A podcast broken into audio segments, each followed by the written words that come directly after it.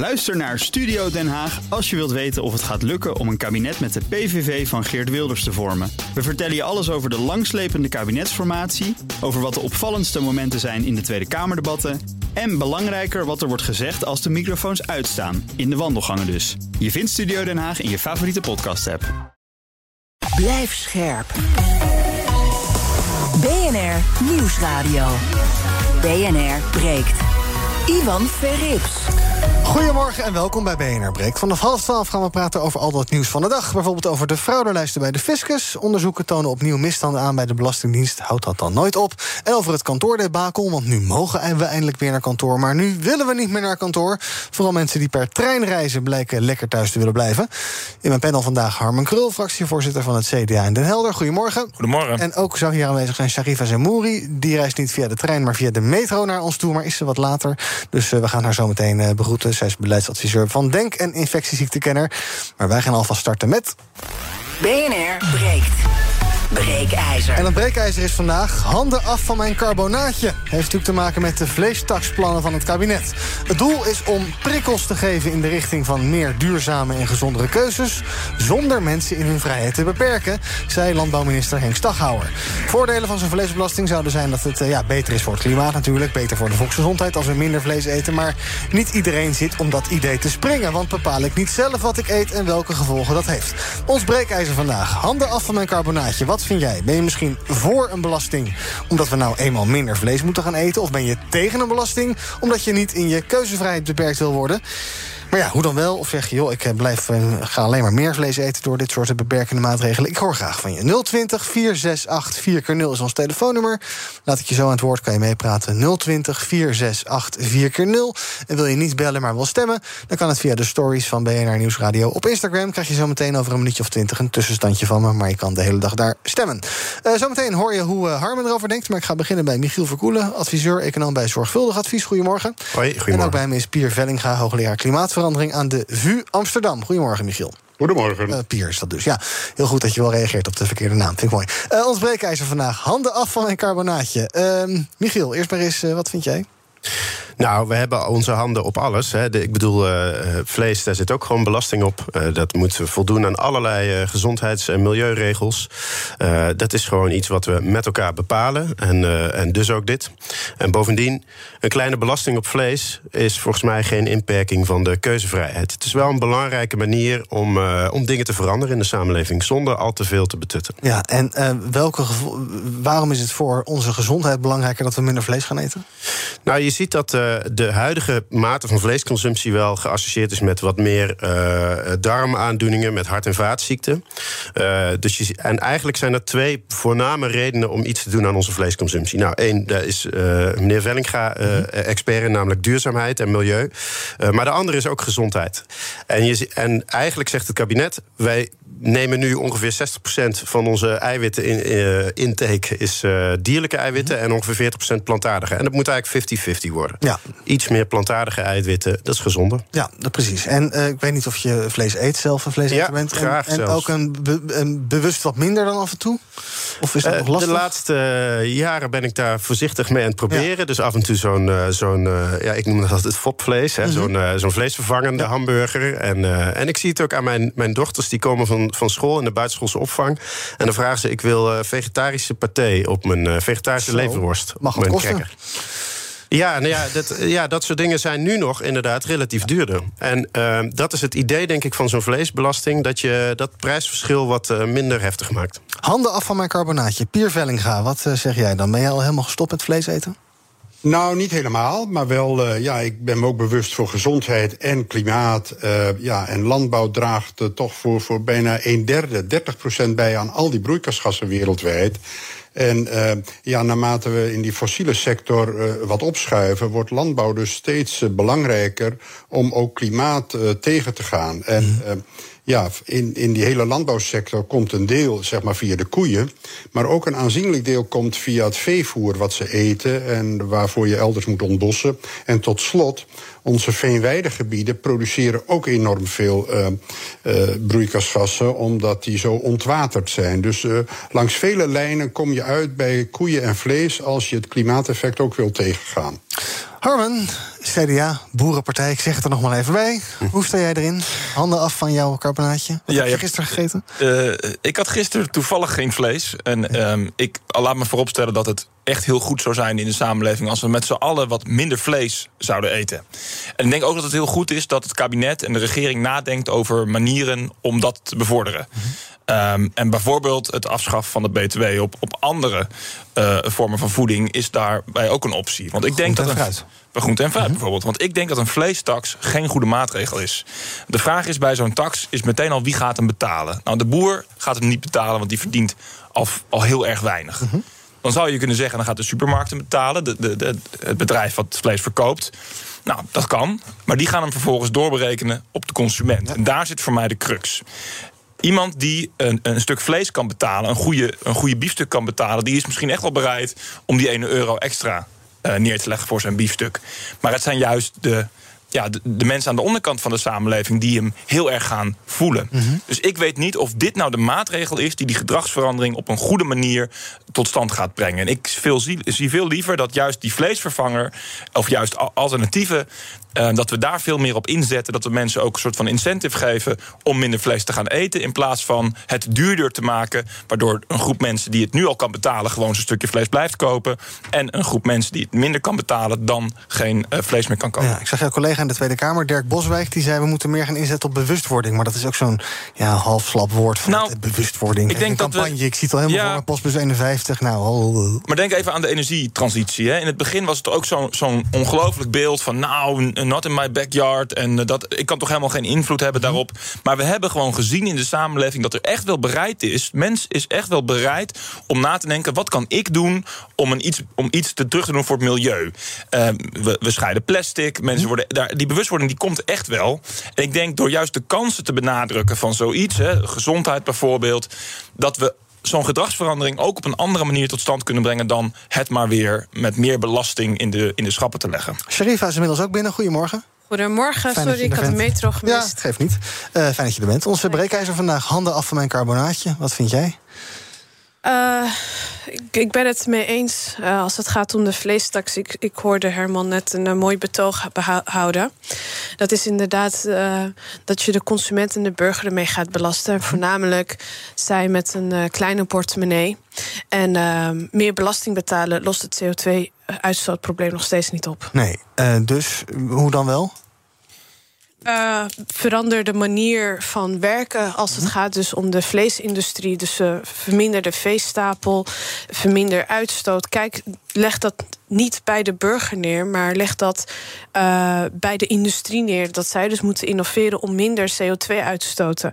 Want volgens mij is de grote industrie die is eh, grofweg 80% voor 80% verantwoordelijk voor de uitstoot en de burger veel minder.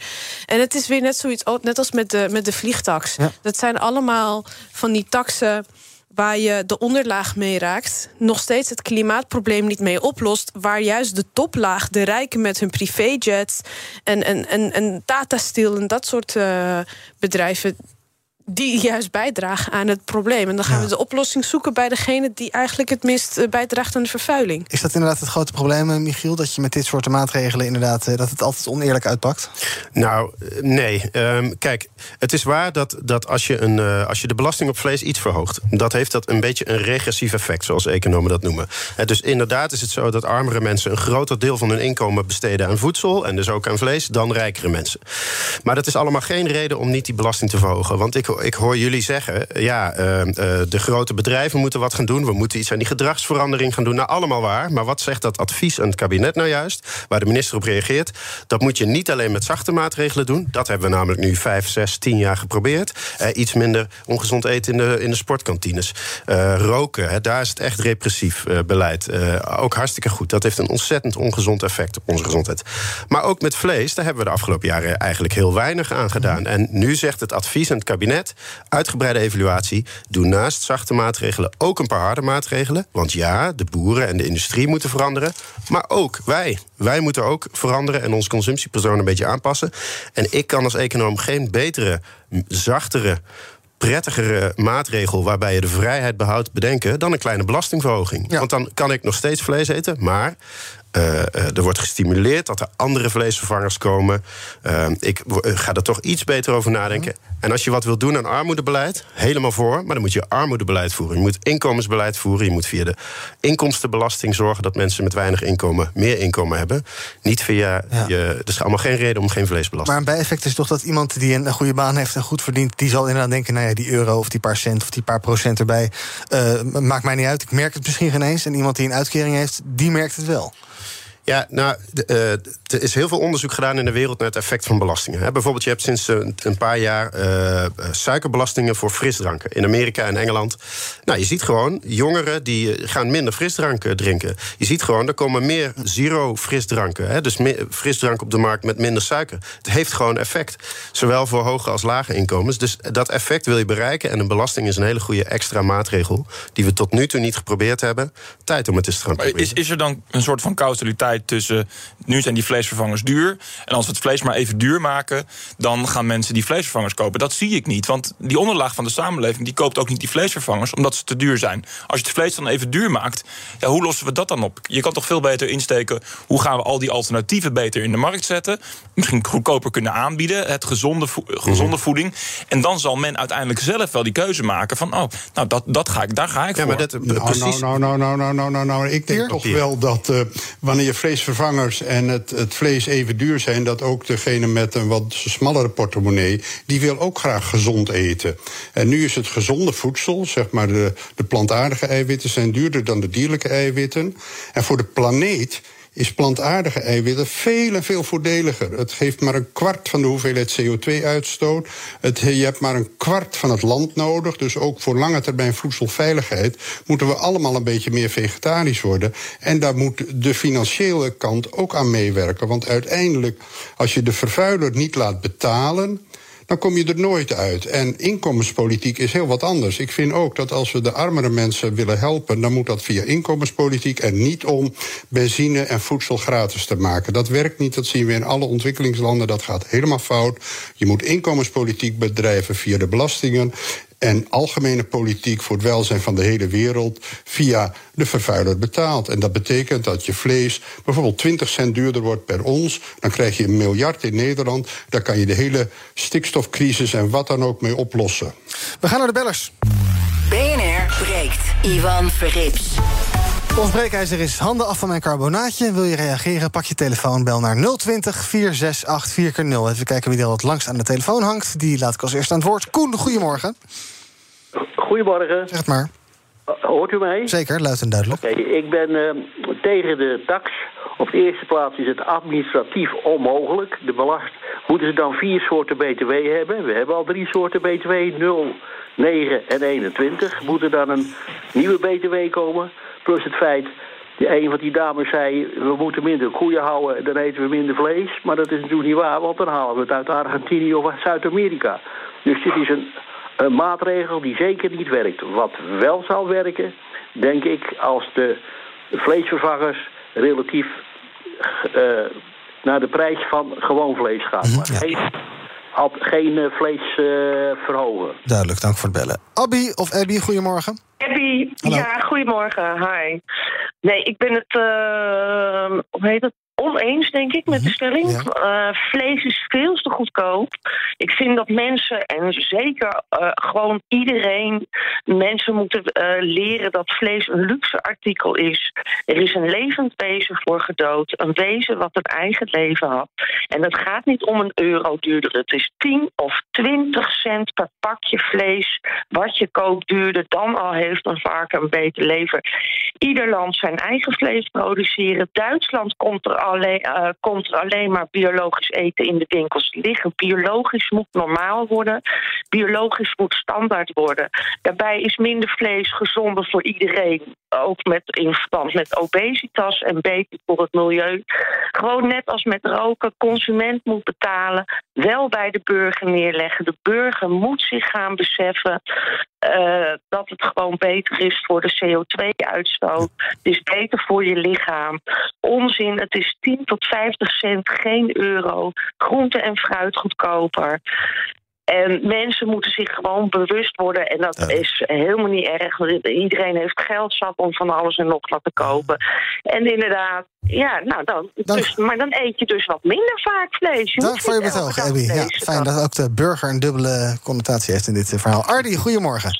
Goedemorgen, Jan. Hallo, Ja, eh, ik ben het heel, simpel niet eens met eh, de tax. Dus eens, eens met jullie stelling. Ja. Er wordt gezegd dat vlees ongezond is. Dat klopt al niet. Ik ben zelf diabetes. We hebben in de suikerchallenge meegekregen dat mensen wat meer vlees moeten eten. Meer plantaardig en minder suiker. Dus die suikertax zou een hele goede oplossing kunnen zijn.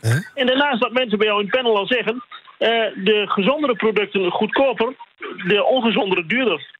Duidelijk, Ardi, dank voor het bellen. Eh Shane, goedemorgen. Hi, goedemorgen. goedemorgen. Ehm, ik ben het ook absoluut oneens met eh, de heffing erop, met de nieuwe tax, eh, het nieuwe tax-idee. Ehm, eh, het is namelijk zo dat inderdaad, het is niet heel erg goed voor het milieu. Het, het is niet altijd even gezond voor je. Ehm, eh, we gaan er in de, de consumptie in de wereld is ook veel te groot daarvoor. Maar wat, waar wel ondersteuning voor moet komen in Nederland is dus inderdaad het lokale, het biologische.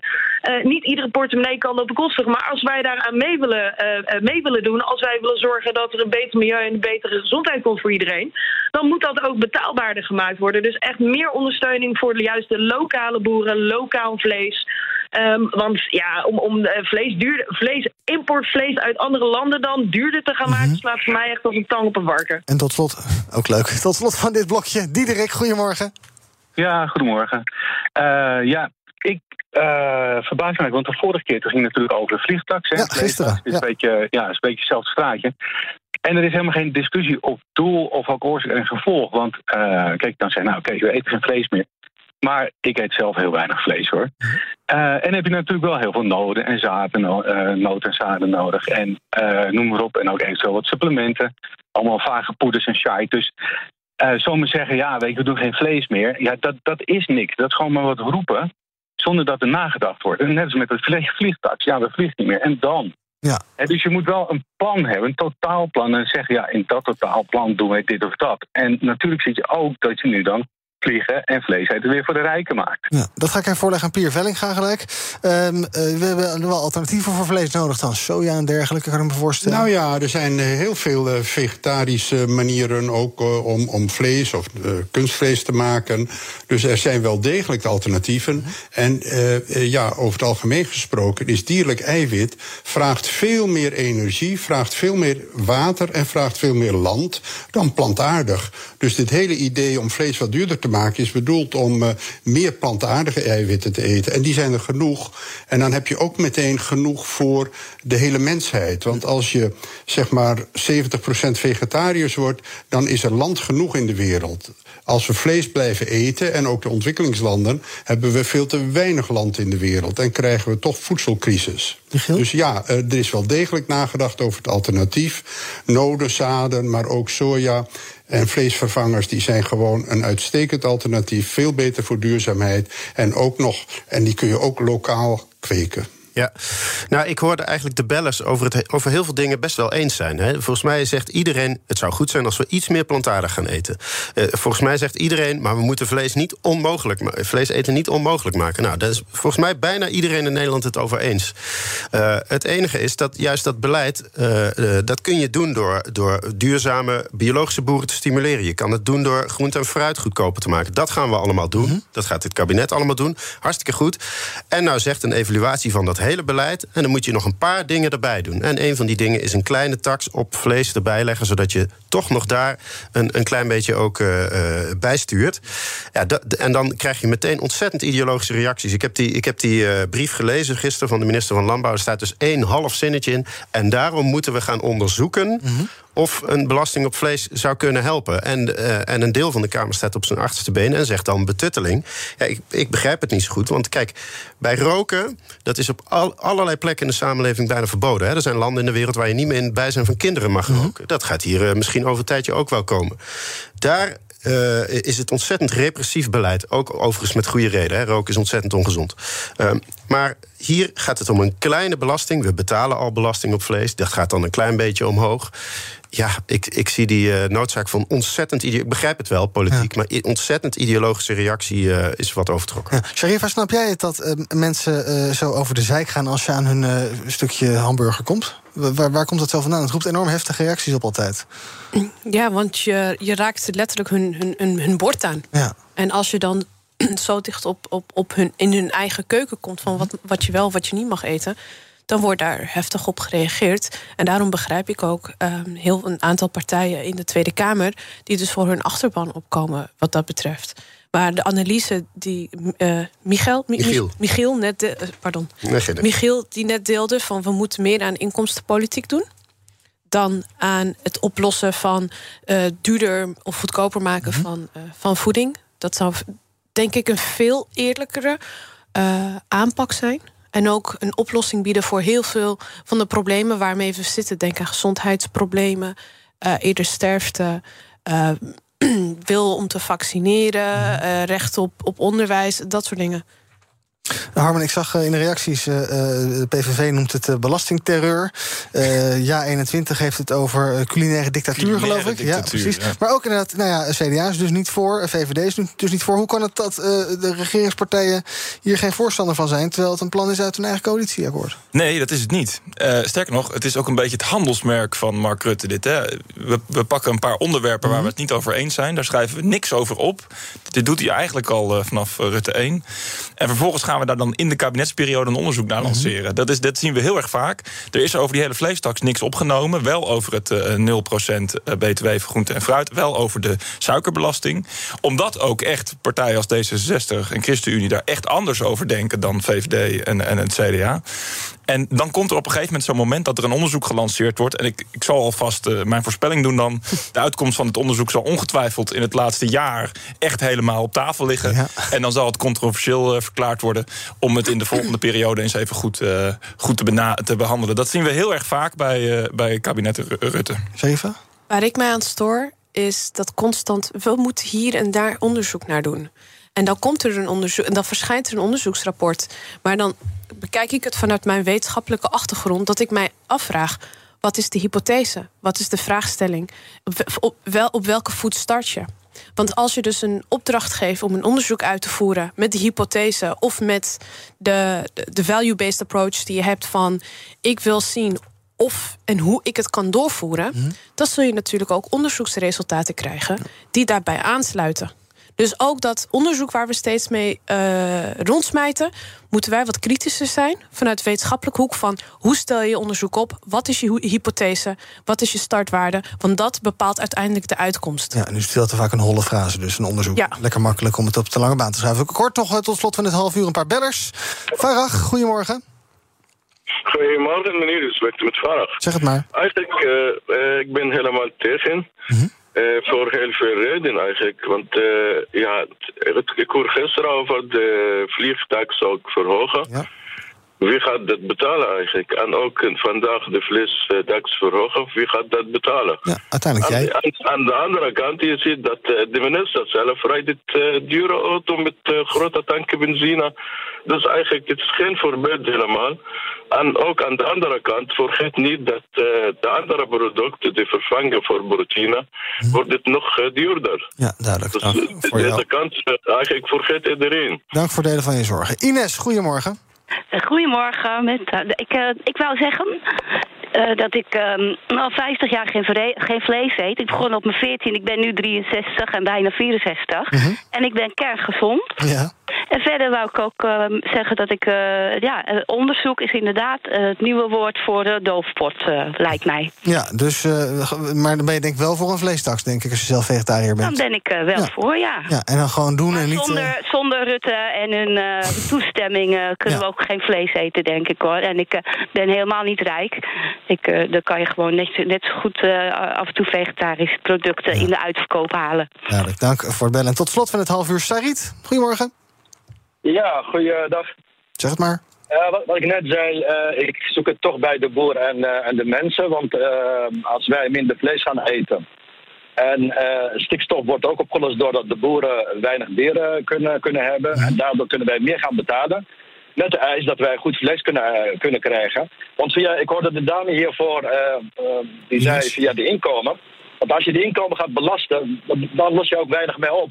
Want dan zeg je eigenlijk, als je meer verdient, dan ga je meer belasting betalen. Maar die gaan sowieso dan vlees kopen. Dat kunnen ze betalen. En lage inkomsten, die gaan ook denken van, nou, er wordt niks aan onze inkomsten gedaan. Dus we kunnen het ook nog betalen. Dus eis meer kwaliteit van het vlees. De boer die gaat ook dan meer verdienen. Met minder dieren wat hij dan nu heeft. En wij worden daardoor gezonder voor. En ik zou ook pleiten voor meer voorlichting, zodat we eigenlijk minder vlees gaan eten. Ja, toch Postbus 51. Dus dank voor het bellen. Michiel, tot slot van het half uur.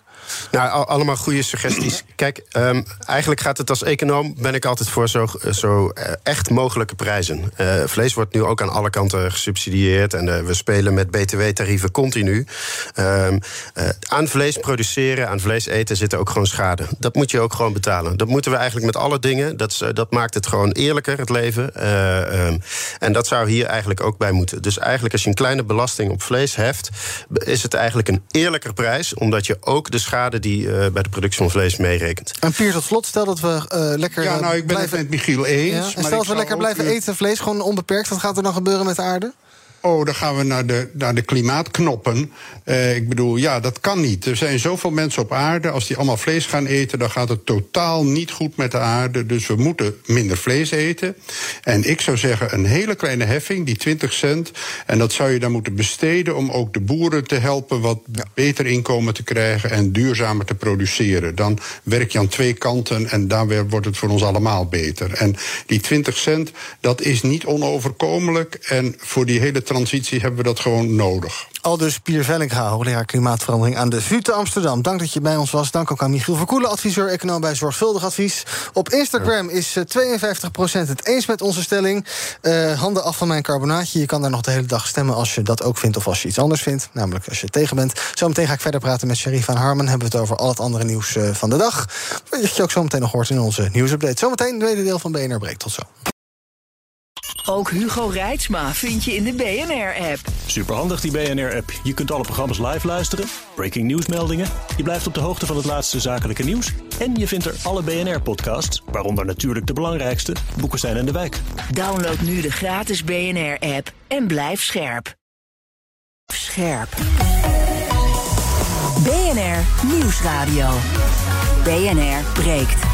Ivan Verrips. Welkom terug bij BNR Breekt. In mijn panel vandaag Shagifa Zemouri, adviseur infectieziekte en beleidsadviseur van DENK. En Harmen Krul, fractievoorzitter van het CDA in Den Helder. En dat is die ook na de verkiezingen gebleven. Dat is mooi.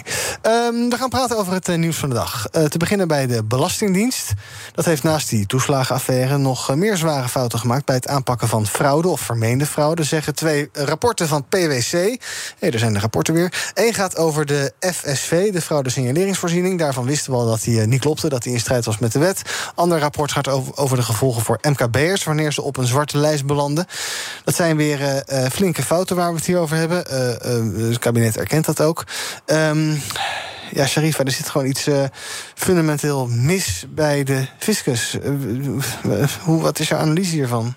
Institutionele racisme. Ja. Waar komt dat vandaan? Is dat eh, iets Zit wat ingebakken. in iedereen zit? En Nee, ik denk, ik denk niet ehm, dat het in iedereen zit. Ehm, ik weet niet waar, om eerlijk te zijn, ik weet niet waar het vandaan komt. Nee. Ik denk ook dat politiek hier een rol bij speelt. Als eh, ministers of bestuurders die dus dan opdracht kunnen geven. Dan moet ik denken aan eh, premier Rutte, die bijvoorbeeld, eh, wat was het 2007, opdracht gaf bij eh, sociale zaken om een klopjacht te openen op eh, Somaliërs. Dat ze mogelijk zouden kunnen frauderen. En eh, bij het ministerie hadden ze daar dus gehoor aan gegeven en uitgevoerd. Dus die opdrachten die komen van, eh, van bovenaf. En wat ik mij ook afvraag, elke keer wanneer ik dit soort berichten lees, is dat ik steeds denk van waarom is het zo moeilijk, dus ook voor eh, de heer Van Rij, om toe te geven dat er sprake is van racisme, van discriminatie, van etnisch profileren. En elke keer als ik dat lees, ook het artikel waar je dus net naar verwijst, de personen die worden beschreven, dat is mijn vader, dat is mijn broertje, dat is mijn oom, dat zijn mijn, dat zijn mijn neefjes. Dat je bent guilty by association. En iedereen wil de woorden die je net noemt, racisme, etnisch profileren, discriminatie, die willen we allemaal niet gebruiken. Die hoor je nooit. Die Nee. worden vakkundig vermeden. Ja, het is uh, ja, uh, selectieprofielen en Ja. daardoor profielen of het is verwerpelijk. Zeg gewoon waar het, waar het op slaat. En neem, en neem dan actie. En ik weet dat niet altijd alles discriminatie of racisme is. Maar als je mensen gaat selecteren op het feit dat ze man zijn, dat ze Marokkaans van afkomst zijn, of dat je zelfs op hun social media gaat zoeken en kijken naar of ze een buitenlands uiterlijk hebben en of ze afgelopen zomer toevallig bij een Ferrari in Puerto Banús hebben geposeerd en die foto hebben gepost op hun, op hun social media en dat je op basis daarvan ze dus dan gaat kenmerken als potentiële criminelen. Zoals ik al eerder zei, je hebt het dan over mijn vader en over mijn broertje. En dat vind ik echt doodeng. Ja, of mensen die geld geven aan een moskee, die zijn ook per definitie verdacht. Ik heb geld, ge- ik heb geld Nou, gegeven aan een moskee. En eh, toen zag ik gelukkig, de moskee aan wie ik doneerde, heeft eh, een ambi-status. Mhm. Dat als een moskee een ambi-status heeft, dan is het dus dan zeg maar geen probleem. Nee. Maar ik ben daar vrij in aan wie ik, aan, aan wie ik wel of, of, of niet doneer. En dus ja, bij dit soort onderwerpen is het voor mij heel moeilijk om eh, objectief te blijven, omdat ik me direct aangesproken voel. En de overheid is een, is een instituut die ik behoor te vertrouwen, op wie ik moet leunen. En als ik dan zie dat ja, de stickertjes die ik dus dan draag, of die mijn vader draagt, dan als probleem worden gezien. ehm, dan draag je niet bij aan een harmonie in deze samenleving. En, en dat zie je dus dan weer terug in, in alles. Ja. Want hoe beïnvloedt dat jouw dagelijks leven? Dat je dus wantrouwig bent naar Nou, eh, je kan, de overheid, je bijvoorbeeld. kan me vo- voorstellen dat ehm, wanneer een nieuwsoutlet weer een artikel eh, publiceert waarin eh, iemands afkomst op op een negatieve manier wordt neergezet. Nou, ik ben Marokkaanse van afkomst. En als dat dus dan elke keer negatief dus wordt neergezet. Eh, mensen die gaan dat lezen en maken dus dan een onbewuste associatie tussen Marokkaans zijn en eh, bijvoorbeeld criminaliteit. En ja, daar, daar, onder, daar heb ik in het verleden en ook in het heden maak ik daar wel eens eh probleem, ondervind ik problemen daarmee.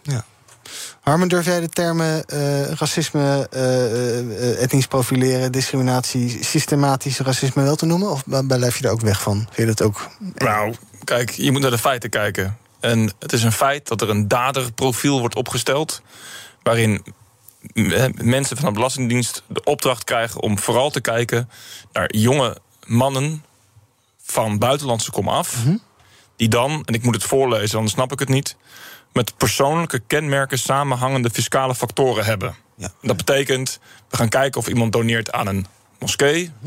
Dan is hij meer verdacht als dat iemand doneert aan een kerk. Nou, een ander label dan institutioneel discrimineren. En dat als dat gekoppeld is aan ras, is dat dus ook gewoon institutioneel racisme. Kan je hier niet aan hangen. Dat is, dit, is, dit is letterlijk het systeem wat op deze manier opgetuigd is. En mijn, mijn zorg is echt. Dit soort berichten krijgen we weer binnen en het, het, doet- het choqueert al minder. Dat, is, dat merk ik echt. Ja, om ach, weer- weer een oh, onderzoekje. weer, weer de. Belastingdienst. Maar dit systeem is zo verrot dat het een knoop is die, bijna, die is bijna niet meer uit elkaar te halen. Want het zit zo diep in die organisatie. Ik zou ook niet weten hoe, hoe we hier nu mee verder, verder moeten. Want, want dit stapelt op stapelt en er komen meer rapporten. En het, en het, het zit ontzettend diep. En het begint denk ik met erkennen. Ik denk echt dat je, dat is stap één. Dat je gewoon echt erkent. En ja, Van Rij zegt het is verwerpelijk. Maar het begint met erkennen. Ja, eh, heb jij wel ideeën over hoe je deze eh, betonrot eh, eruit zou kunnen slopen? Sharifa, moet je dan gewoon helemaal opnieuw beginnen met het opbouwen van een organisatie? Of wat, ja. Zoals Harmen eh, net goed uitlegde, was dat bij de instituten krijgen ze een opdracht en die voeren ze uit. Dus eh, als ik als werknemer ergens eh, aan de slag ga en de, mijn eh superieur die vertelt mij voer X uit, dan moet ik dat doen. Dus het zit niet zozeer bij de werknemers, bij de uitvoerders. Het zit bij de opdrachtgevers. En die opdrachtgevers zitten in vak K. Dus daar zei Van Rij in dit geval. eh, Ja, die zitten in vak K. Vak K, eh, voor de luisteraars, dat is eh, het vak in de, ja. in de Tweede Kamer... waar, het, waar de bestuursleden zitten.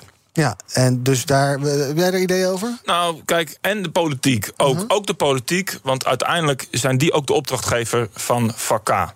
En ook verantwoordelijk voor het op een goede manier, oppositie of coalitie is, controleren van wat er in de regering en de uitvoeringsorganisaties gebeurt. Dus ik denk dat, dat ze met z'n allen een verantwoordelijkheid moeten nemen. En de politieke opdracht, dat ben ik helemaal eens, die vanuit vak K komt, ja, die, is, die is daar gegeven. En eh, eh, dat er dus gewoon nu zwart op wit staat. Dat dus bij de selectie aan de poort, zoals de Belastingdienst dat noemt, dus zeg maar het handmatig controleren van die aangiftes, er meer gekeken wordt naar persoonseigenschappen dan naar fiscale risico's.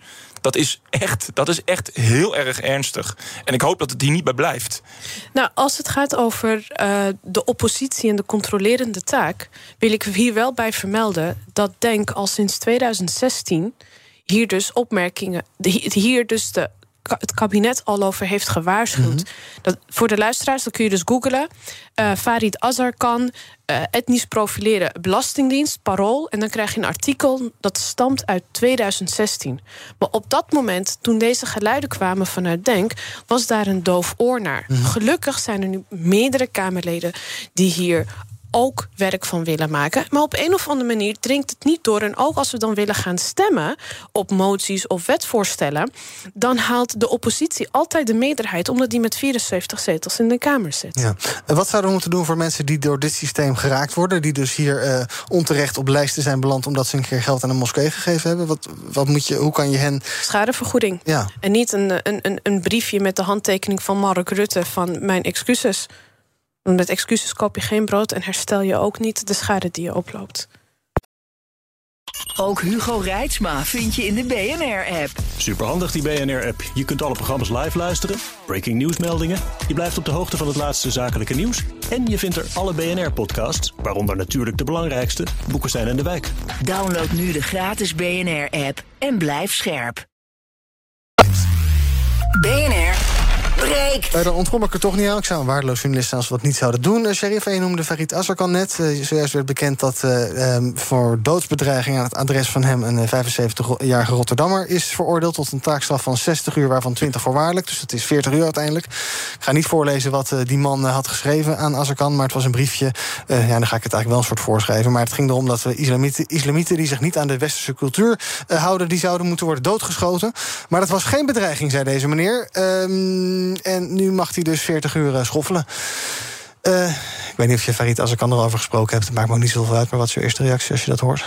Um, verschrikkelijk. Verschrikkelijk dat, um, dat, dat, dat politici in Nederland eh, worden bedreigd. Verschrikkelijk dat uh, Ferit dit heeft gekregen. Dit was toen in, uh, in november 2020. En dat was na aanleiding van. was toen een debat in de Tweede Kamer over de dood van Samuel Paty. En um, het, ja, een Ferit die verdedigde toen het petitierecht. En um, die werd daar toen ja, heftig op kapot gemaakt. Het was zo erg dat het NCTV erbij moest komen. Uh, de namen van zijn kinderen werden toen gedeeld. Puur omdat we dus een politicus hebben die opkomt voor petitierecht, die opkomt voor, voor, voor de democratie. Ja. En helaas, um, de, de, vorige keer hadden we dit ook, dus dan met uh, D66-Kamerlid. Uh, met, um, we hebben het ook bijvoorbeeld Wilders, die dit al heel lang meemaakt. Mm. En op een of andere manier begrijp ik niet hoe men het steeds voor elkaar krijgt. En dan gaat zeggen van, ja, maar, maar ik deel mijn mening. Uh, wat voor definities houden we hier? Ja, ja sorry. Ja. Ik, uh, ik, ik vind dit. Ik vind het afschuwelijk in de zin van. Ik krijg ook wel eens dreigberichten. Mm -hmm. uh, alleen ik doe dan geen aangifte. En dan, dan krijg ik dreigberichten omdat ik, uh, omdat ik een islamitische vrouw ben. Um, en dan denk ik van hoe ver is het gesteld in onze samenleving dat wij het nodig vinden om mensen te bedreigen op basis van hetgeen waar ze in geloven of hetgeen waarvoor ze dus staan. Bijvoorbeeld ook mensen die pro-vaccin zijn. Mhm. Je ziet het overal steeds weer in terug. En dan denk ik van wij als samenleving doen wat verkeerd. Ja. En de handhaving die mag daar echt wat strenger op toezien. Ja, en kan zelf, die zei... Uh, het is een verlies voor de democratie dit. Ik ben elke dag bezig om mij uh, in te zetten voor Nederland. En met dit soort berichten vraag ik me af waar ik eigenlijk mee bezig ben. En nou ja, als de democratie misschien iets lief is... dan stuur je dit soort berichten niet naar volksvertegenwoordigers. Harmen, laten we even kijken naar nieuws waar jij het graag over wilde hebben. Dat heeft te maken met Duitsland. Vertel. Ja, Duitsland die trekt nu eigenlijk al aan de noodbel... als het gaat om, om de Oekraïnse vluchtelingen. want je, dit zijn erkende vluchtelingen, dus die het land waar zij naartoe vluchten is ook meteen verantwoordelijk om, om zorg te regelen, om onderwijs te regelen. En eigenlijk nu al uh, komt thuis tot, de conclusie dat heel veel systemen dat belemmeren en het eigenlijk onmogelijk maken. En ik denk ook dat we in Nederland. Um, tegen een, gigantische, nou, een gigantisch probleem aan het aanlopen zijn, omdat ook onze systemen dit niet aankunnen. Het COA, het zijn erkende vluchtelingen, dus het COA heeft formeel geen rol. Het zijn gemeentes die het allemaal decentraal moeten regelen: onderwijs, zorg, um, in sommige gevallen ook huisvesting. En mijn angst is echt dat deze vluchtelingen heel snel onder de radar verdwijnen, in het zwarte circuit terechtkomen, als we niet meer centraal hier een bepaald soort van grip op uitoefenen. Eh, kinderen die, die hebben recht op onderwijs, er zijn te weinig tolken, dus die gaan op een gegeven moment niet. Of die, dus ik, ik, nou, ik, ik denk echt dat we, dat we nu al achter de feiten aanlopen en mhm. dat we een soort van coördinator. Of uh, uh, we hebben natuurlijk net uh, een OMT gehad. Ja. maar in die vorm dat er nu een taskforce op de benen wordt, wordt, gebracht die gaat nadenken over hoe we omgaan met deze vluchtelingenstroom. En het niet zozeer overlaten aan al die aparte gemeentes. Want dan gaat het mis. Ja, het kabinet heeft toch al besloten dat ze dit geloof ik als een soort crisis gaan beschouwen met de daarbij behorende structuur en dergelijke. Maar dat is dus nog niet genoeg. Nou, nee, dat is niet genoeg. Omdat je ziet nu in de praktijk. Je kan nu wel roepen, we gaan het als crisis behandelen. Maar in de praktijk wordt er tegen de gemeentes gewoon gezegd: van nou, dit moeten jullie doen. En sommige gemeentes kunnen helemaal niet goed omgaan nee. met die opdracht. En, en dan is het echt al te laat dat deze mensen in het uh, zwarte circuit terechtkomen. Sherifa, wilde jij nog wat bespreken uit het nieuws? ja, was? Ik, heb, uh, ik heb eigen nieuws. Mhm. en als we het uh, over vrijheid hebben. Um, en over islam net al eerder. Uh, het toenemende verbod op het dragen van een hoofddoek wereldwijd. In de staat Kar Karnataka in India heeft uh, de extreemrechtse partij van president Modi... die heeft dus een verbod ingevoerd voor, voor vrouwen... om met een hoofddoek naar school te gaan. En dat, met dat verbod, hetzelfde verbod zien we ook in Frankrijk... Um, krijgen vrouwen geen toegang tot onderwijs. En dan denk ik van dezelfde partijen die dus dan spreken over vrouwenemancipatie en ontwikkeling en vrijheid en democratie, die belemmeren het voor de vrouwen die ervoor kiezen om hun hoofddoek te dragen. En het probleem is dat ze deze mensen of deze groepen die beweren dus dat vrouwen dat ze vrouwen eigenlijk bevrijden. Mhm. Maar ze ontnemen ze de vrijheid. En ik vind dat het andere kant van het spectrum van wat de Taliban doet, die dan weer zegt: je moet een hoofddoek dragen, anders kun je niet mee ehm, eh, deelnemen aan de samenleving. En in Frankrijk en India gaat het de andere kant op. En ik ben dus bang dat we straks een domino-effect gaan krijgen in de wereld, voornamelijk in de westerse wereld, waar het populisme en het rechtsextremisme toeneemt aan populariteit. En dan vrees ik ervoor dat straks mijn islamitische zusters, uh, die ervoor kiezen om een hoofddoek te dragen, zoals mijn zusje en mijn moeder, mhm. dat die straks geen onderwijs kunnen volgen. Ja. En ik vind dat we daarvoor moeten waken.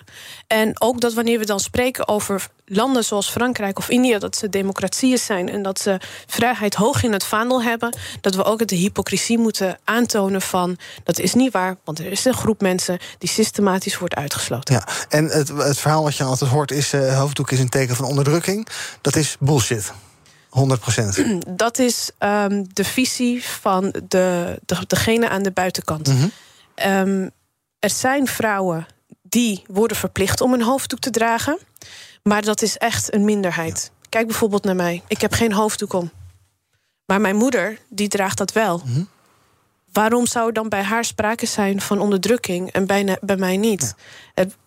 We moeten elke vorm van onderdrukking moeten we bestrijden. Of het gaat over dat vrouwen een hoofddoek dragen, of dat vrouwen in de prostitutie worden gedwongen. Um, onderdrukking komt in alle lagen van de samenleving en in elke cultuur voor. En dat is ook een systematisch probleem. Maar om uh, vrouwen met een hoofddoek standaard als onderdrukt weg te zetten, daar doe je mensen heel erg veel pijn mee en ook tekort. Tot slot van deze uitzending gaan we nog even kijken wat er trending is op de socials.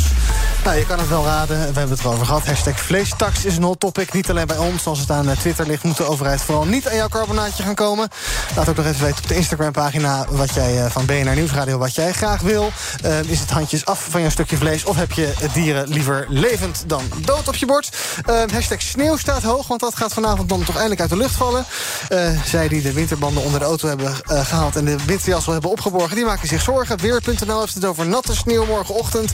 En een sneeuwdek van meer dan 10 centimeter morgenmiddag en morgenavond. Ja, echt waar. Kan je er niks bij voorstellen. En ook is hashtag FVD-trending. Forum voor Democratie gaat morgen niet aanwezig zijn... bij die toespraak van uh, president Zelensky van Oekraïne in de Tweede Kamer... heeft de partij bekendgemaakt. De toespraak over wat zij de situatie in Oekraïne noemen... is volgens de partij een breuk met de democratische traditie... en zou voor buitenlandse beïnvloeding van het beleid kunnen zorgen.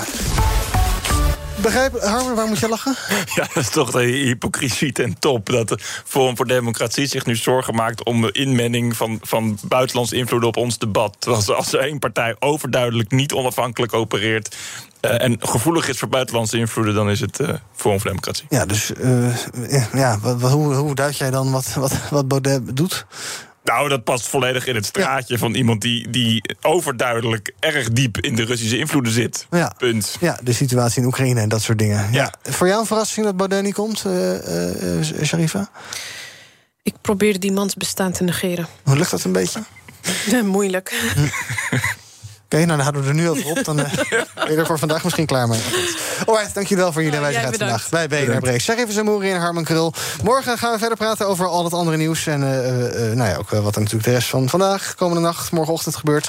11 uur morgenochtend weer bij BNR Breekt. Tot die tijd kun je ons volgen via de socials. Zoek maar even op BNR. En dan kun je ons vinden op YouTube, Instagram, Twitter, TikTok enzovoorts. Enzovoorts. Ja, TikTok ook tegenwoordig. Zometeen dus. Paul van Liemt hier met Zaken doen. Tot morgen. Ook Diana Matroos vind je in de BNR-app. Ja, inderdaad. Je kunt live naar mij luisteren tijdens de Big Five. Ook handig in de BNR-app. Breaking nieuwsmeldingen, maar ook het allerlaatste zakelijke nieuws. En je vindt in de app alle BNR-podcasts, waaronder Wetenschap Vandaag. Download nu de gratis BNR-app en blijf scherp.